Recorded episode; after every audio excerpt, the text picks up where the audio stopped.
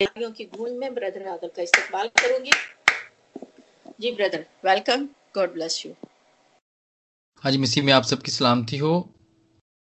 और खुदा का शुक्र है कि एक दफ़ा फिर खुदा ने हमें मौका दिया कि हम सब मिल के सीख सकें खुदावंद के पाकलाम के उन गहरी भेद की बातों को, जो हमारे रोज़मर्रा ज़िंदगी के लिए हैं। और हम इसी तरह ही सीखते हैं और इसी तरह ही हम कलाम को पढ़ना, पढ़ते भी हैं और हम उसमें से देखते हैं कि हमारे लिए खुदाबंद ने आज के लिए और कल के लिए हमारे लिए क्या पैगाम इस कलाम के अंदर लिखा हुआ है। आज भी हम ऐसे ही कुछ हिस्सों को देखेंगे जो कि हमारी रोज़मर्रा की ज़िंदगी के लिए हैं। तो आइए मेरे अजीज़ों, अगर किसी ने भी निकाला है, इमाल का का सताइसवा बाप है और मैंने यहाँ पे लिखा है वो ज़रूर आप पढ़ें उसकी नौ से लेके बारहवीं आयत तक। और इसी तरह हम Matthew gospel according to Matthews eight chapter eight twenty three to twenty seven verse मत्ती का आठवां बाप तेईसवीं आय से लेके सताइसवीं आय तक। मत्ती मैंने निकाला है। इमाल का आपने कौन सा बोला चैप्टर सताइसवां बाब और उसकी नौ नवी आयत से लेके बारहवीं आयत तक। ओके अगर किसी ने भी निकाला है तो वो ज़रूर पढ़े। सताइस बाप उसकी नवी आयत से लेके बारहवीं आयत तक। बारहवीं आयत तक। ओके um, लिखा है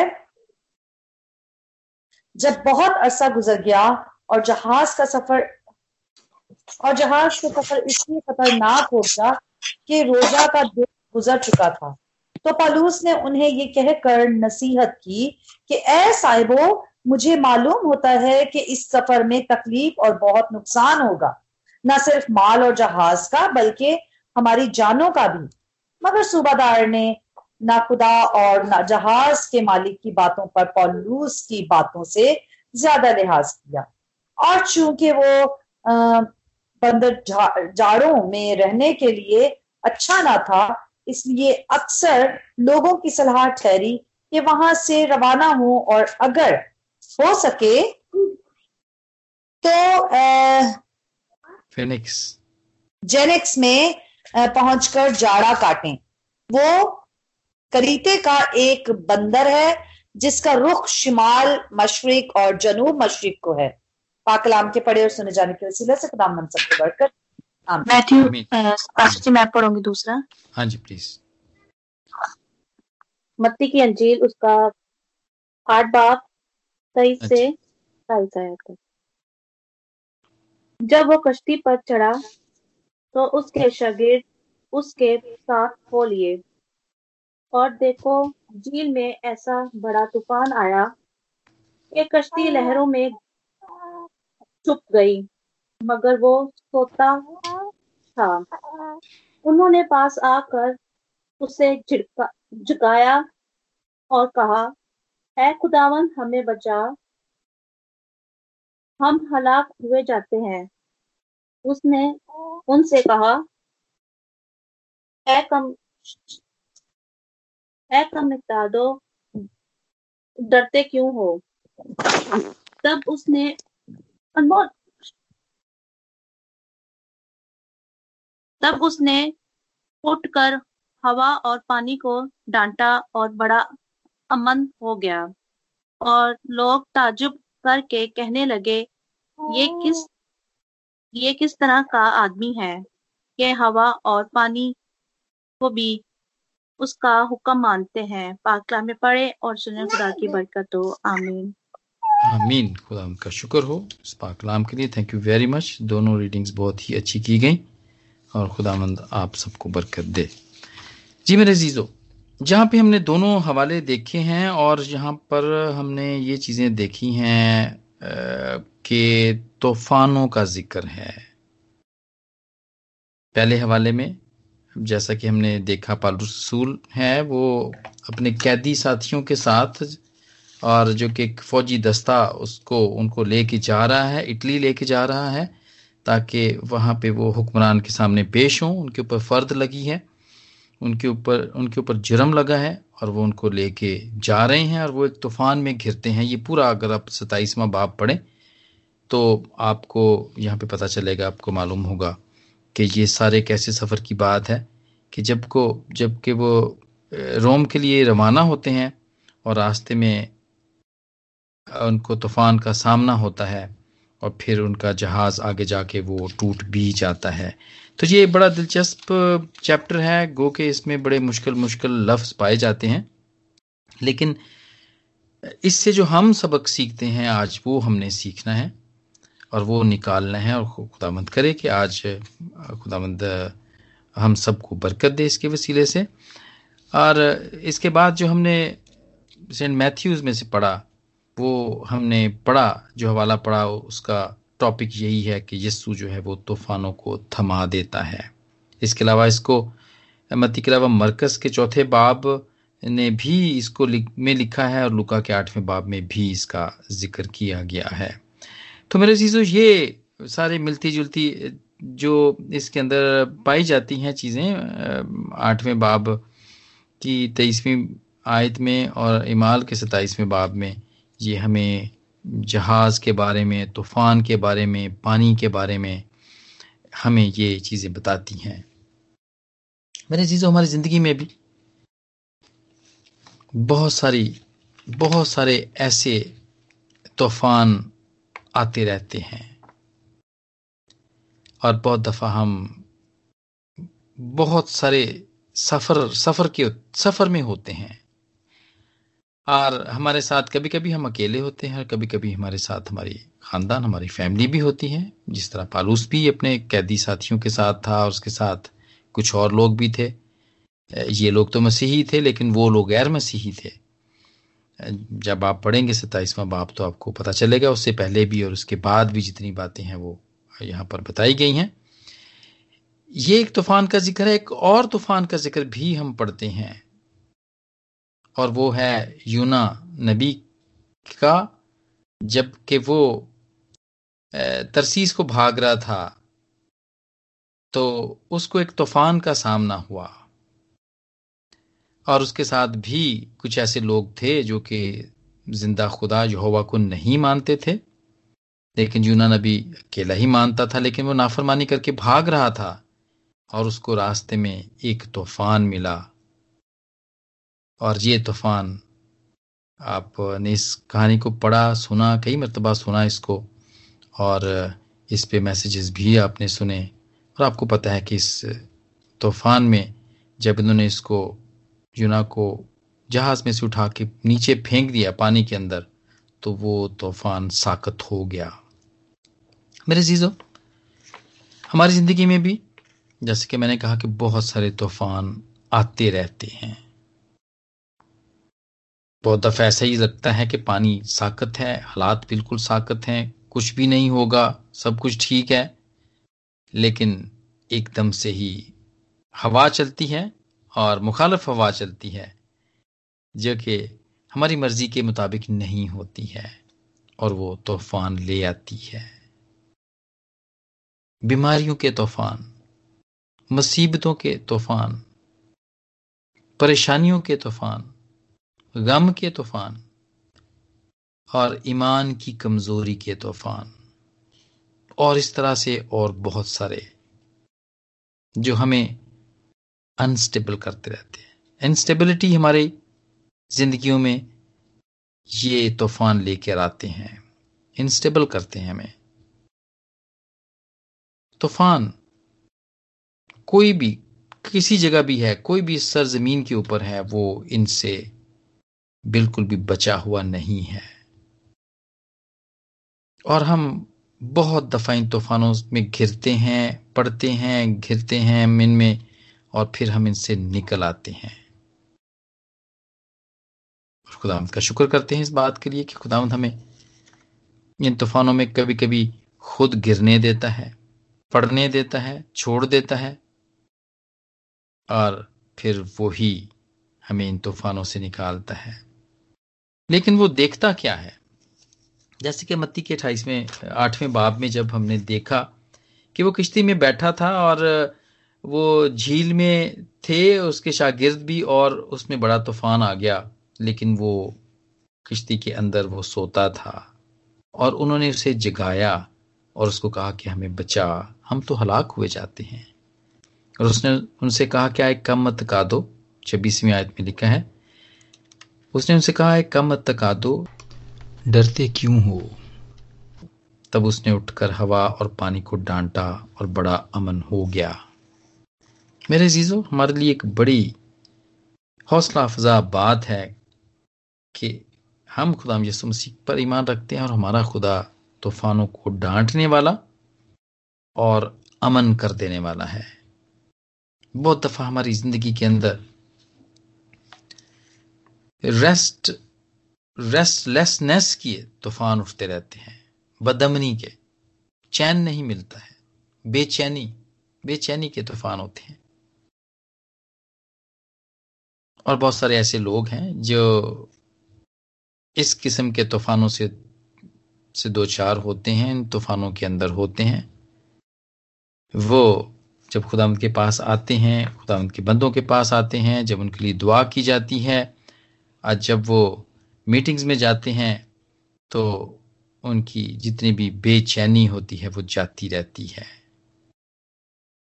ये वही तूफ़ान होते हैं मेरे जीजो जो खुदामन ने, जो यहाँ पर लिखा हुए हैं, जो पाकलाम के अंदर लिखे हुए हैं। और हमने देखना ये है, जब कभी हम इन तूफानों में पड़े तो हम इन तूफानों से कैसे निकल सकते हैं? कैसे हम अपने आप पे काबू पा सकते हैं?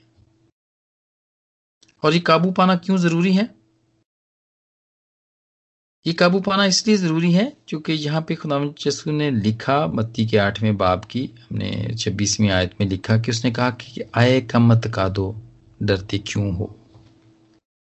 ताकि हम कम इतकाद ना कहलाएँ।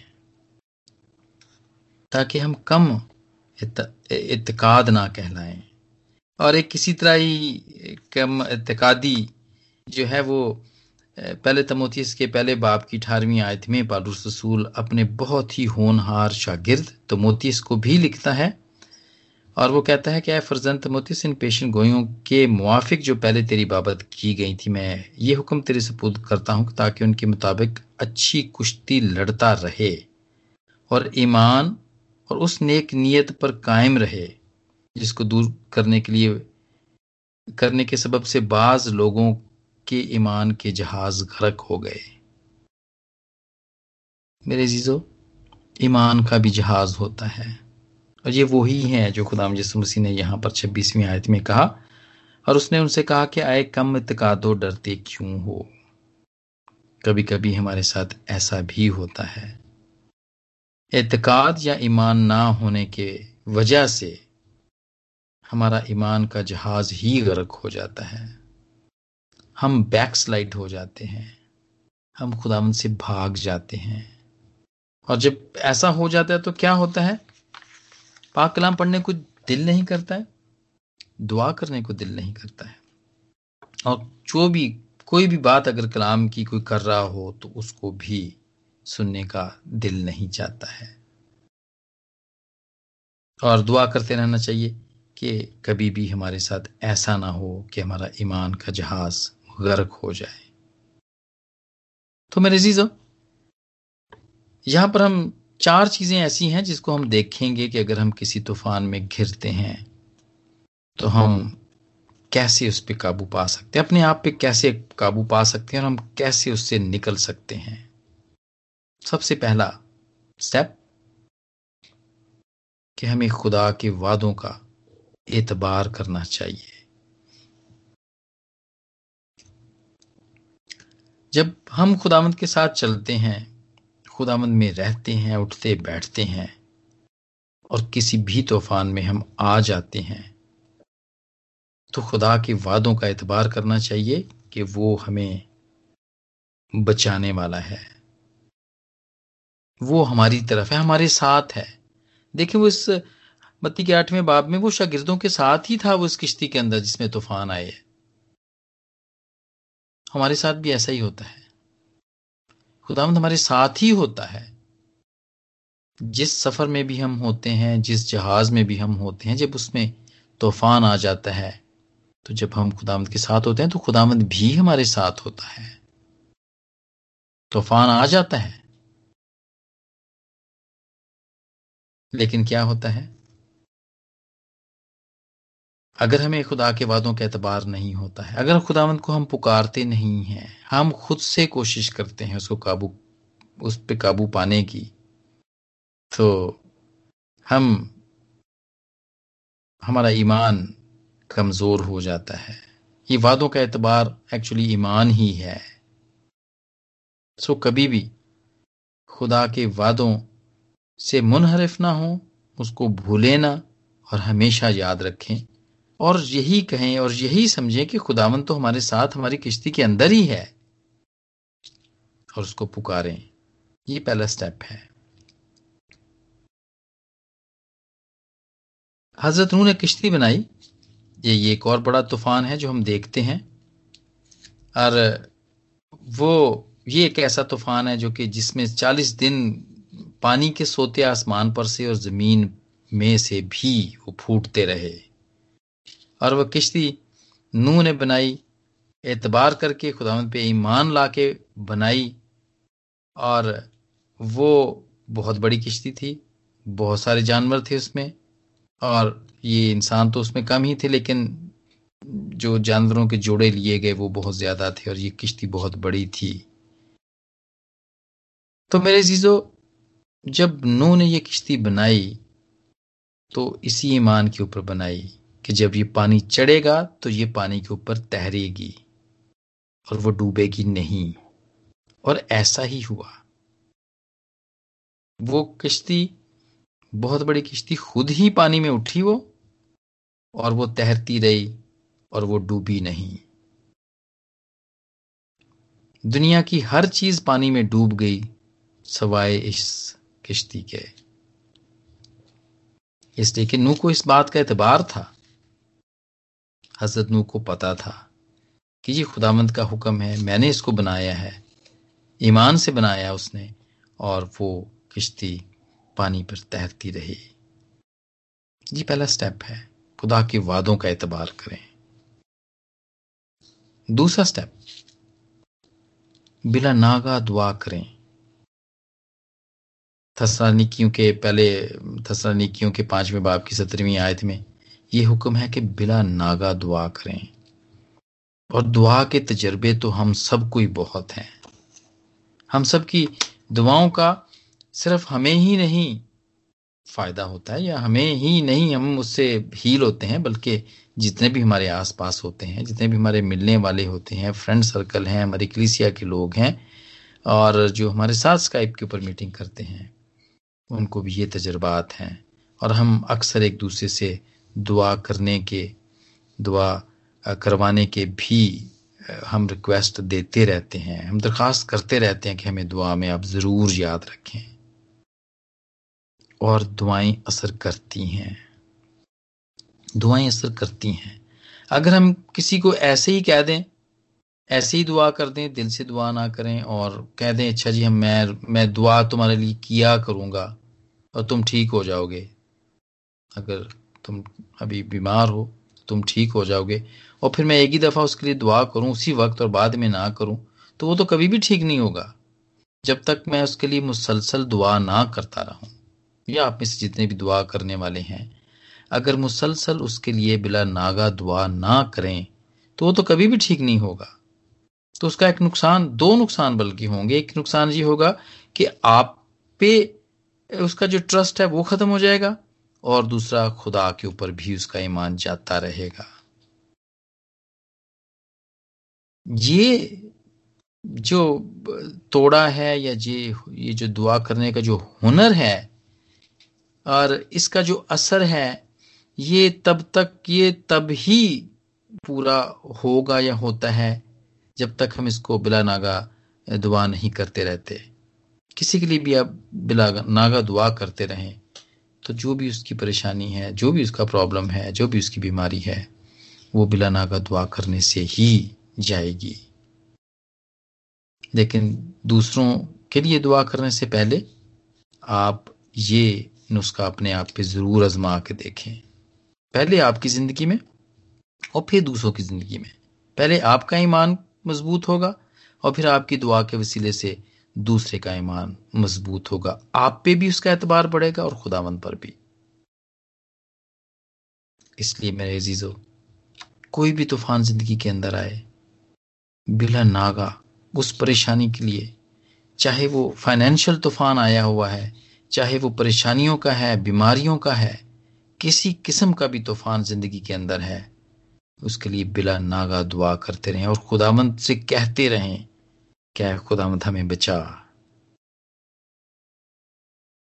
मैं फिर यूना नबी की मिसाल दूँगा। उसने तो मछली के पेट में से दुआ की और मछली ने उसे बाहर उगल दिया।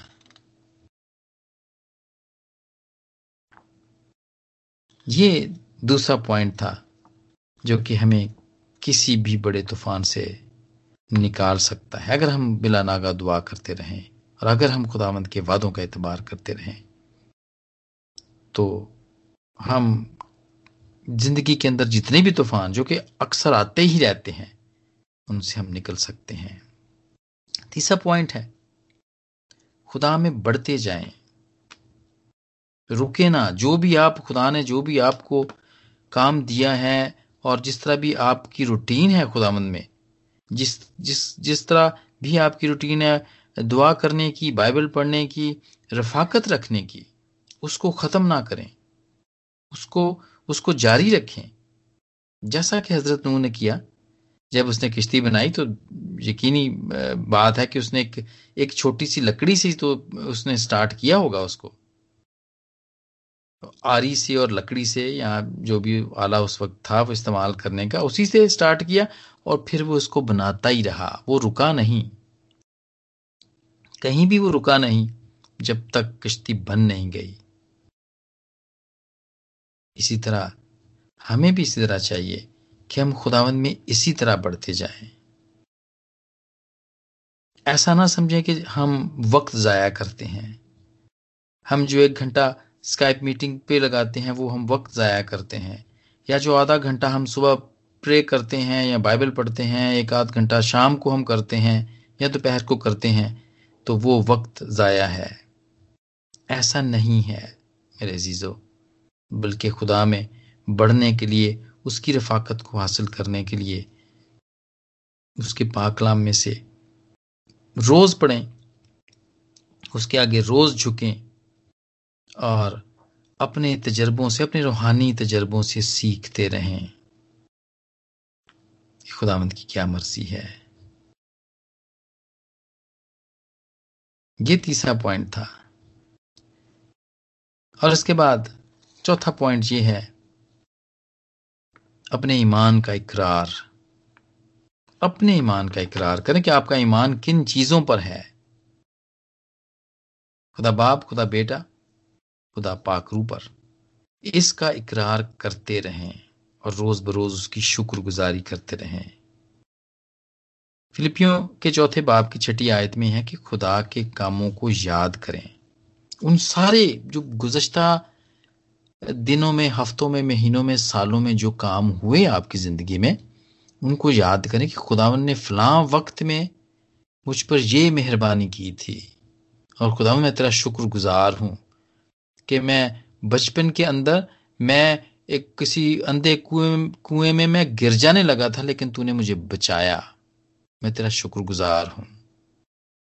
आए खुदावंद मैं एक कोई बहुत बड़ा एक्सीडेंट था जब मैं रोड को क्रॉस कर रहा था तो तूने मुझे बर वक्त आगाह किया और मैं आ, आगे नहीं बढ़ा। मैंने उस रोड को क्रॉस नहीं किया और मैं उस एक्सीडेंट से बच गया।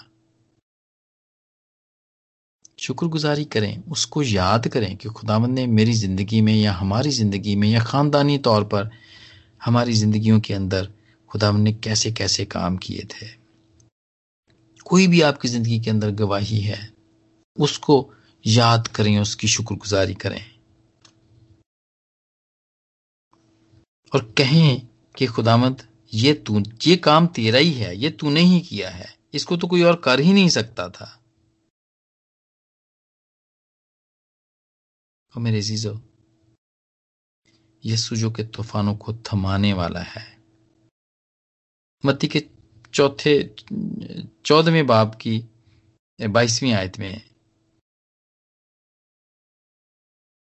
और हम इसको देखते हैं। मरकस ने भी इसको लिखा और लूका ने भी इसको लिखा। मत्ती के आठवें बाप की सॉरी मत्ती के आठवें बाप की बाईसवीं आयत में। वो सोता था, वो सोता रहा। इसलिए वो हमें हमें हमें हमें देखना, हमारे ईमान को देखना चाहता है कभी कभी खुदावंत। कभी कभी वो कभी कभी हमें वो इन तूफानों में पढ़ने देता है। ताकि हमारा ईमान मज़बूत हो।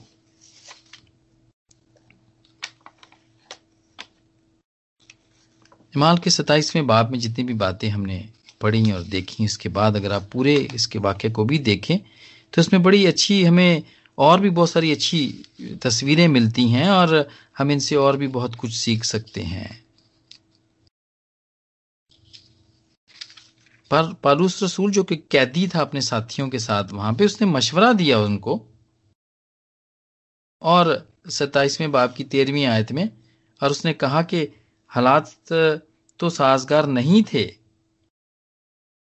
क्योंकि आप अगर देखें सताइसवें बाप की तेरहवीं आयत तो लिखा है जब कुछ कुछ दखना हवा चलने लगी तो उन्होंने ये सम, समझा कि हमारा मतलब हासिल हो गया है तो लंगर उन्होंने उठाया और करीते के किनारे के करीब करीब चले।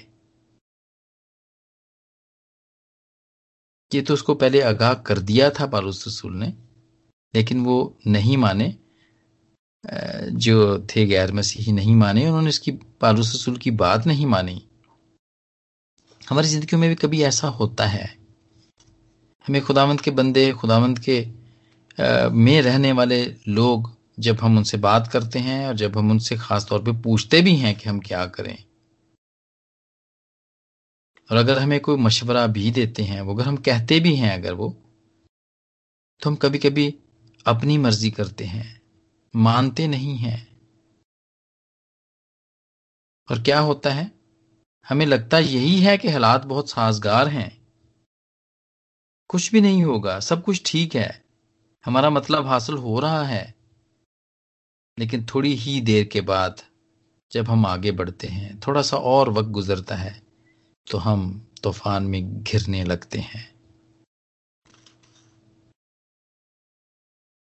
और फिर इसी बाब की पंद्रहवीं आयत में भी हम ये देखते हैं, और जब जहाज़ हवा के काबू में आ गया और उसका सामना ना कर सका तो हमने लाचार लाचार होकर उसको बहने दिया।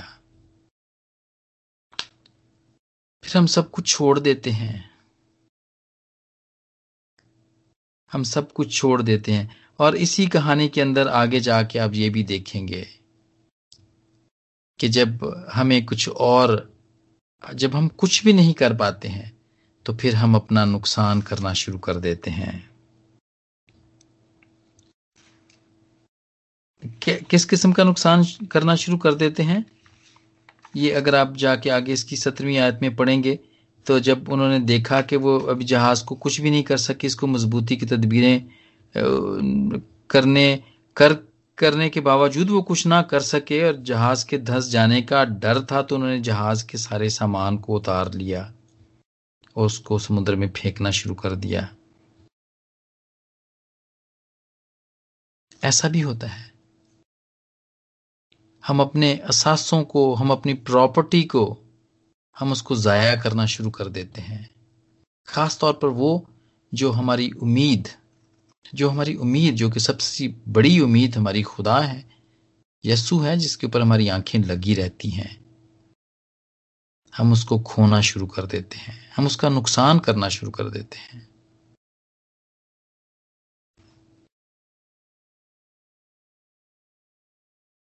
और क्या होता है कि जब हम खुदा के बगैर अपने अपने तौर पे कोशिश करते हैं कि हम अपने तौर पे इस सफ़र को या इस तूफ़ान से निकल सकें और निकल जाएँ।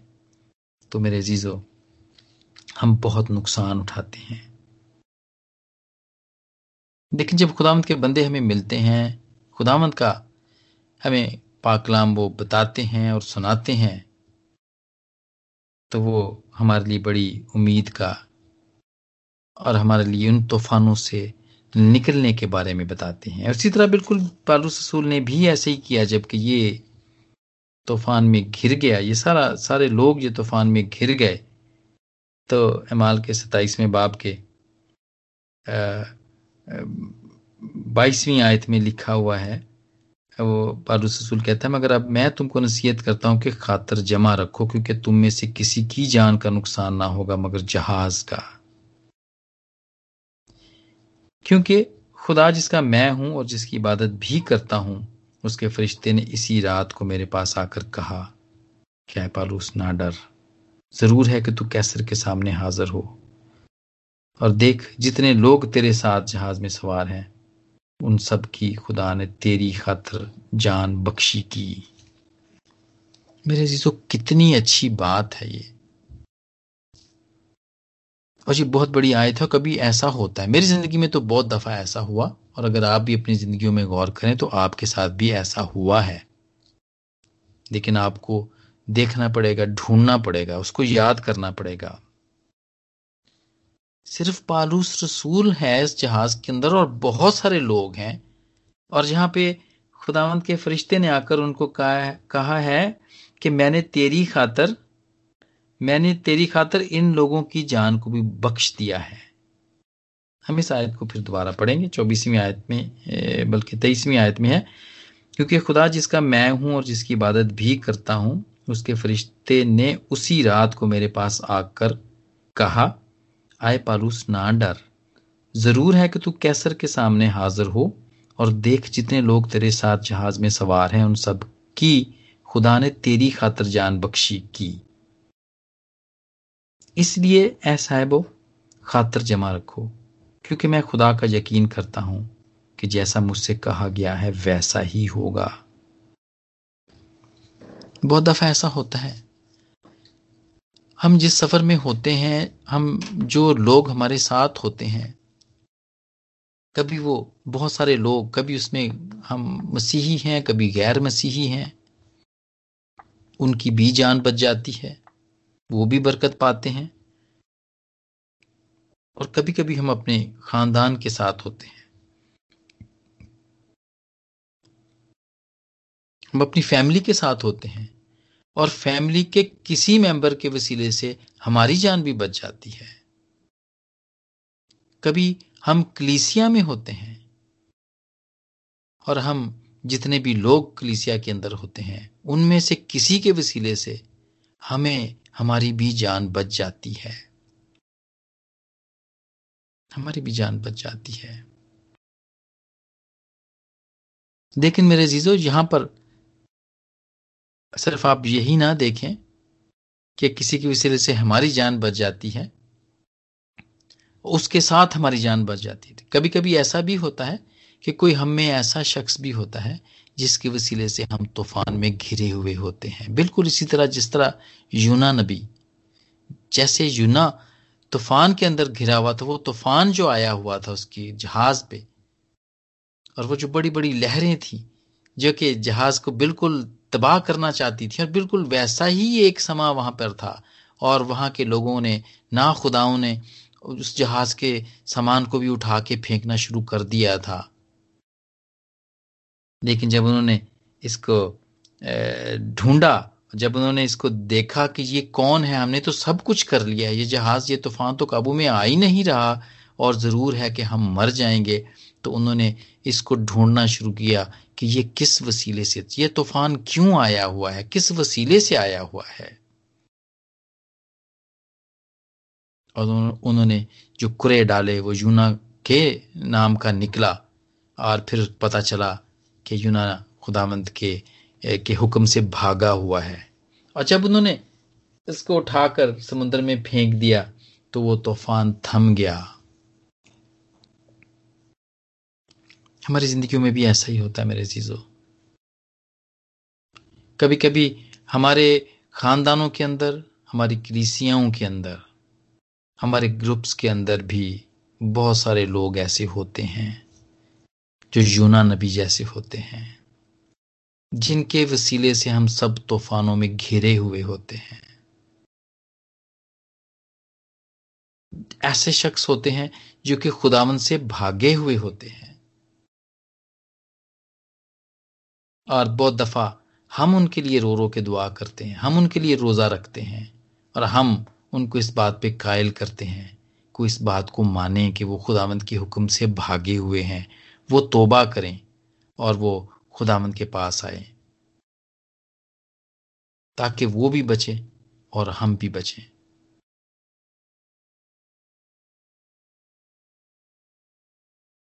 मेरे जीजो खुदावंद का पाकलाम तो ऐसी बहुत सारी मिसालों के साथ भरा पड़ा है। कभी हम किसी के लिए बायस बरकत होते हैं और कभी जब हम खुदावंद के हुक्मों से भागे हुए होते हैं। तो हम दूसरों के लिए मुसीबत का बायस बने होते हैं। ये जितनी भी बातें हैं इसके अंदर, पाकलाम के अंदर हैं, ये बिल्कुल, ये किसी भी कोई कोई कोई ऐसा ज़माना नहीं है या ये बिल्कुल कोई बाहर के लोगों के लिए नहीं है। ये सारा पाक कलाम हम लोगों के लिए है। हमारी रोज़मर्रा ज़िंदगी के लिए है। जब हम खुदा से भाग जाते हैं तो सिर्फ़ तूफ़ान में हम ही नहीं गिरते हैं। हमारे साथ जितने भी लोग हैं, वो घिर जाते हैं।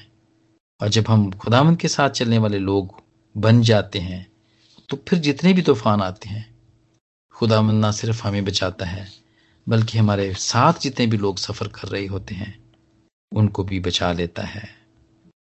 लेकिन मेरे जीजो ज़िंदगी में तूफ़ान आते ज़रूर हैं। कभी भी ये ना सोचें कि हम खुदामद के साथ चलते हैं तो हमारी ज़िंदगी में कोई भी तूफ़ान नहीं आएगा। पालूस रसूल को एक, कोई एक दफ़ा ये तूफ़ान के अंदर नहीं गिरा है। बहुत दफ़ा जहाज़ के डूबने में, टूटने में, गिरने में ये ये मुबतला रहा है, कैद में रहा है, ये कोड़े खाए हैं इसने बहुत सारे, फाकों में रहा है। और पालूस रसूल दूसरे ग्रंथियों के ग्यारहवें बाप की। बाईसवीं आयत से इन सब मुसीबतों का, इन सारे तूफानों का, जो कि जिस्मानी तौर पे उसके ऊपर आए, वो इसका ज़िक्र करता है। हमारी ज़िंदगी भी ऐसी ही है। लेकिन यहाँ पे एमाल के सताइसवें बाप के जिस तूफ़ान में वो घिरा है उस तूफ़ान में ही खुदावंत के फरिश्ते ने आकर उसको कहा है कि ना डर ना डर। ज़रूर है कि तू कैसर के सामने हाजिर हो और देख जितने लोग तेरे साथ जहाज़ में सवार हैं। उन सब की खुदा ने तेरी खातर जान बख्शी। मेरे जीजो ये छोटी सी शेयरिंग ये पाकलाम का छोटा छोटे छोटे हिस्से जो हमने देखे, ये जो ये जो, ये हमारी रोज़मर्रा की ज़िंदगी के लिए हैं। और आप ज़रूर अपनी ज़िंदगी के अंदर ज़रूर इस बात का जायजा लेते रहें कि आपकी ज़िंदगी के अंदर जो तूफ़ान आज से पाँच साल पहले आए, चंद साल, दो, तीन, एक साल पहले आया, जब वो थमा तो आपने उससे क्या सीखा? आपका ईमान कितना बड़ा आपका आपका खुदा पे कितना एतबार बढ़ा। और मेरे जीजो अगर आज भी और अगर अब भी, अगर आप समझते हैं कि आपने खुदा के वादों पे एतबार नहीं किया, आपने बिला नागा दुआ नहीं की, और अगर आप खुदा में अभी तक, आपने बढ़ना शुरू नहीं किया और अपने ईमान का इकरार नहीं किया तो मेरे जीजो आज वक्त है, जबकि हमने पाक पाकलाम की सच्चाइयों को मिल के देखा और सीखा तो मेरे जीजो आज वक्त है कि आप ज़रूर इन चीज़ों को देखें। अब तो खुदावंत के पाकलाम की बात आपके कानों तक पहुँच गई है। आप ज़रूर उस पर अमल करें और देखें, खुदावंत सिर्फ़ आपको ही नहीं, बल्कि आपके साथ जितने भी लोग होंगे और जितनी भी ज़िंदगी के अंदर तूफ़ान आएँगे खुदावंद आपके वसीले से उन सबको भी बचा लेगा। और पाकलाम के हिस्से जितने भी आज हमने शेयरिंग की, इसके वसीले से खुदावंद मुझे और आप सबको बरकत दे। आमीन। आमीन आमीन। तूफानों में आऊँगा, मैं ही तुझको बचाऊँगा। मैं यहोवा यरे हूँ। हम खुदा के शुक्रगुजार हैं इस ब्लेसफुल बाइबल स्टडी के लिए। इस ब्लेसफुल आज मैसेज के लिए कि हमें घबराना नहीं है।